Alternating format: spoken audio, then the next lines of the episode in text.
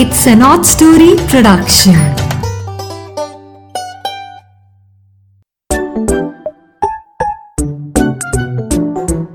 प्यारे बच्चों हो जाओ रिलैक्स और मेरे साथ हो जाओ सवार नीरा की नैया में।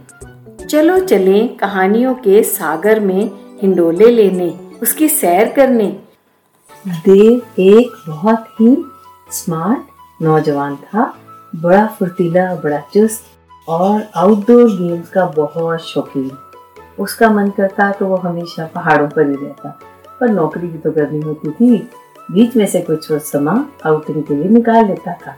एक बार उसने अपना ट्रैकिंग का प्रोग्राम बनाया था और अब उसका फाइनल हो चला था। तो सोचा कि अपना सामान सारा चेक कर लूँ तो उसे याद आया कि उसको एक केरोसिन का स्टोव चाहिए, जो वहाँ पे ट्रैकिंग में बहुत काम आता है।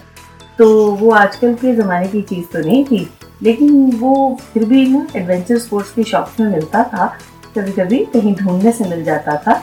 उसे मालूम था एक स्टोर शहर में मॉल थी, जहाँ पे नाइनटीन फ्लोर पे वो स्टोर हुआ करता था, जब पिछली बार वो ट्रेनिंग में कभी गया था।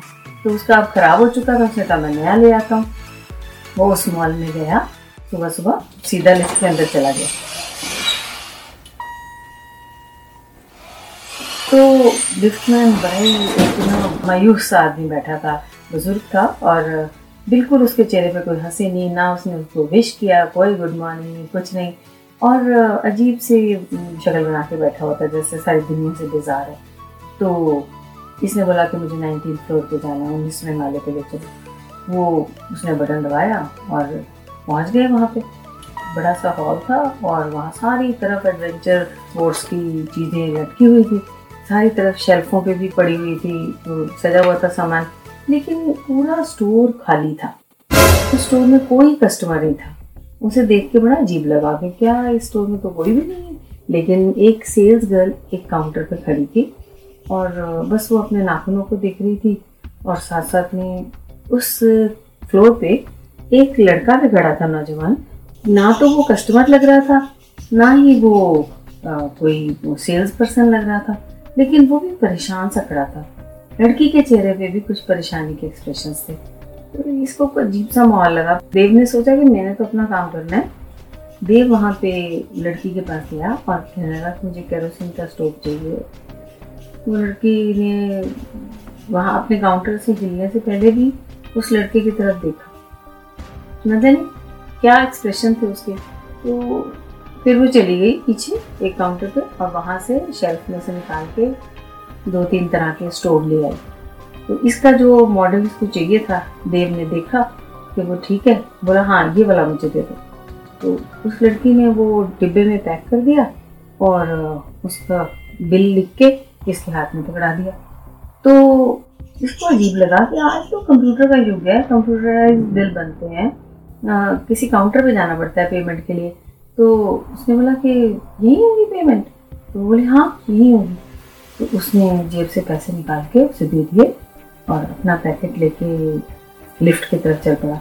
तो उसने तब भी नोट किया कि वो लड़का ऐसे घड़ी की तरफ़ दिख रहा है और परेशान सा खड़ा है, जैसे कि इंतज़ार कर रहा हो, अभी ये कस्टमर जाए तो मैं कोई बात करूँ। समझ नहीं आया ऐसे कुछ।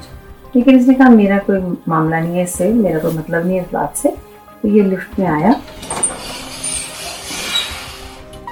लिफ्ट तो वहीं खड़ी थी नीचे आ गया और बाहर निकल गया लॉबी से मॉल के।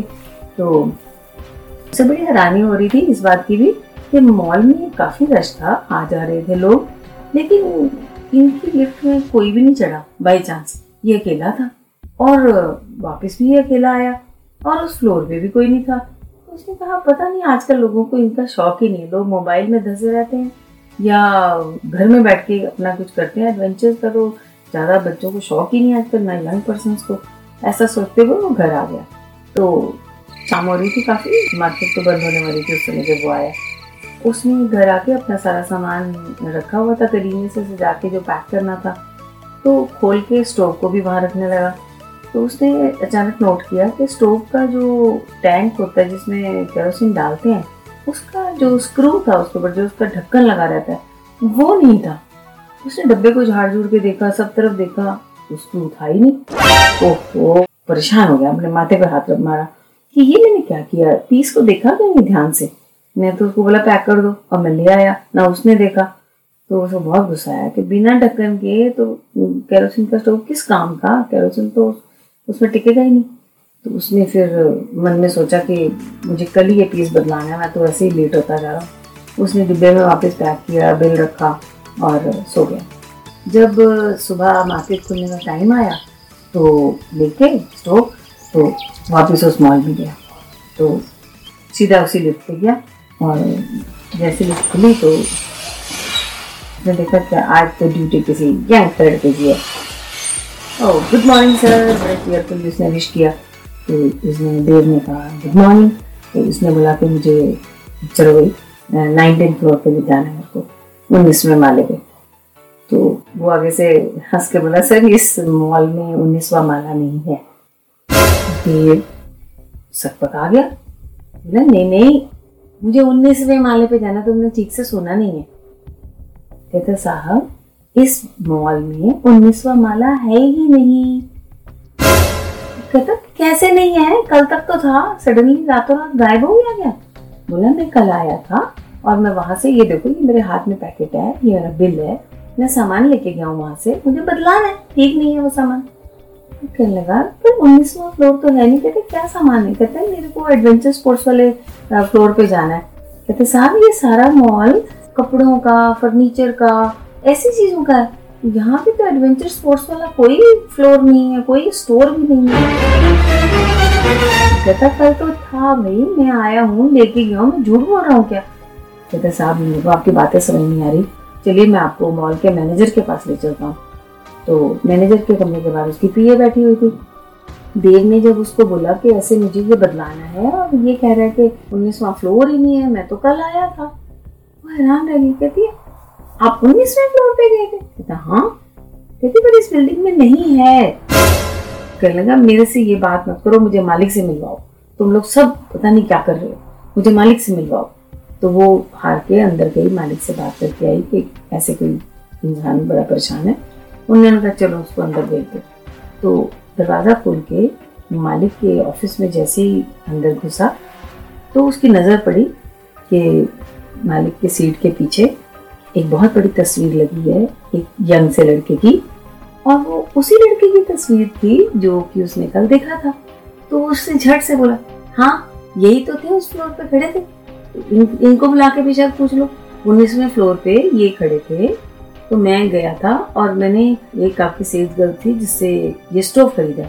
तो मेरे को स्टोव ठीक नहीं लगा इसके अंदर कोई पार्ट की कमी है तो मुझे ये बदला के दीजिए या मेरे पैसे वापस दीजिए वो हैरान सा, वो बुज़ुर्ग आदमी था मालिक। हैरान सा, देव की शक्ल दिख रहा था। बोला, तुमने इनको देखा? वो कहता है हाँ यही तो थे ऊपर खड़े। मालिक कहता है कि, आज कौन सी तारीख है? एकदम अपने टेबल पे जो कैलेंडर है उसमें देखता है। आठ मई। ओ गॉड। कहते कल आठ मई थी। ये कहते हाँ तो क्या हुआ? नई बात क्या? कल आठ मई थी आज नौ है। तो वो तुम अपना बिल दिखाओ। वो उसको बिल देता है। बिल के ऊपर हैरानी से हैरानी देखने की चीज़ थी। आठ मई 1990 लिखा हुआ। और आज की डेट थी 9 मई 2008 अब 2008 चल रहा था और ये बिल था 1990 आठ मई का कटा हुआ। वो हैरान रह गया देव। कहने लगा कि नहीं, ये तो कल कटा है। उसके चेहरे के रंग आ रहे थे, जा रहे थे, और जो मालिक था, उसके माथे पर भी पसीना था। उसने देव को बिठाया। उसके पिए को बोला, पानी का गिलास पिलाओ इन्हें। देव कहने लगा, आखिर माजरा क्या है? वो कहने लगा, तुमने क्या देखा? तुमने क्या किया? तुम मुझे एक एक बात करके बताओ। देव ने कहा, मैं सीधा आया मुझे तो मालूम था कि यहाँ पे नाइनटीन फ्लोर हुआ करता था। मुझे पता था कि स्टोव वगैरह वहाँ पे चीज़ें मिलती हैं। मैं सीधा वहाँ चला गया और मैंने लिफ्ट ली। तो लिफ्ट मैन आपका बड़ा अजीब सा था, बदतमीज सा। ना वो खड़ा हुआ अपनी सीट से बुज़ुर्ग था कोई, फिर भी मैं इसलिए चुप रहा। तो अजीब सा था वो। और हम ऊपर गए तो वहाँ पे काउंटर पे एक ही लड़की थी और पूरे स्टोर में कोई नहीं था। और ना कस्टमर ना कोई और सेल्स पर्सन और एक लड़का खिड़की के पास साइड पे खड़ा था और वो बड़ा घड़ी देख रहा था, कभी कभी इधर उधर जा रहा था, थोड़ा परेशान लग रहा था। तो सेल्स गर्ल भी कुछ परेशान लग रही थी, पर मैंने उससे स्टोव लिया और मैं नीचे आ गया। तो फिर मैं वापस चला गया घर और घर जाके मैंने नोट किया कि ऐसे गलत चीज़ मिली है तो मैं आज वापस करने आया हूँ, बदलाने आया हूँ।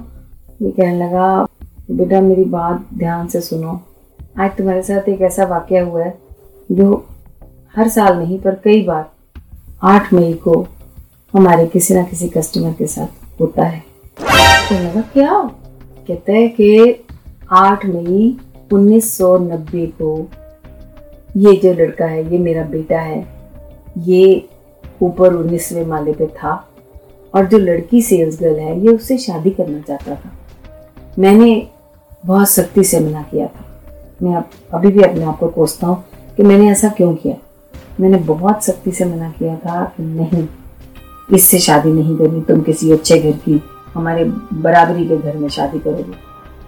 और जो लिफ्ट में बुज़ुर्ग बैठा था, लिफ्ट मैन उसी का बाप था, उसी की बेटी हमारे यहाँ सेल्स गर्ल थी तो कहते, मैंने मना कर दिया था। तो आठ मई को वो उसके पास गया था, उसके पास जेब में टिकटें थी फ़्लाइट की तो उसके साथ भागने वाला था, उसको कह रहा था कि मेरे साथ भाग चलो। हम कहीं और जाके रहेंगे शादी करके, हमें यहाँ से चले जाना है। ना लड़की का बाप मान रहा था इस बात को, ना ही मेरी मंजूरी थी किसी तरह की भी। तो जब वो लिफ्ट से नीचे आने लगे, स्टोर जब बंद हो रहा था, अचानक ऊपर से लिफ्ट की रस्सी टूट गई और लिफ्ट क्रैश होने से आठ मई उन्नीस सौ नब्बे को गुजर गए। उनका वहीं पे एक्सीडेंट से देहांत हो गया।